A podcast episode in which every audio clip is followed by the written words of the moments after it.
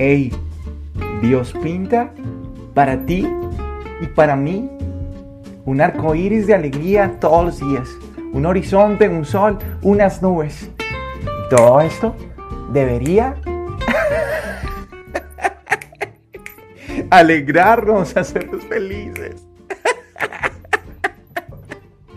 Hey, hablemos de la alegría de Dios en nuestro siguiente podcast. No te lo pierdas.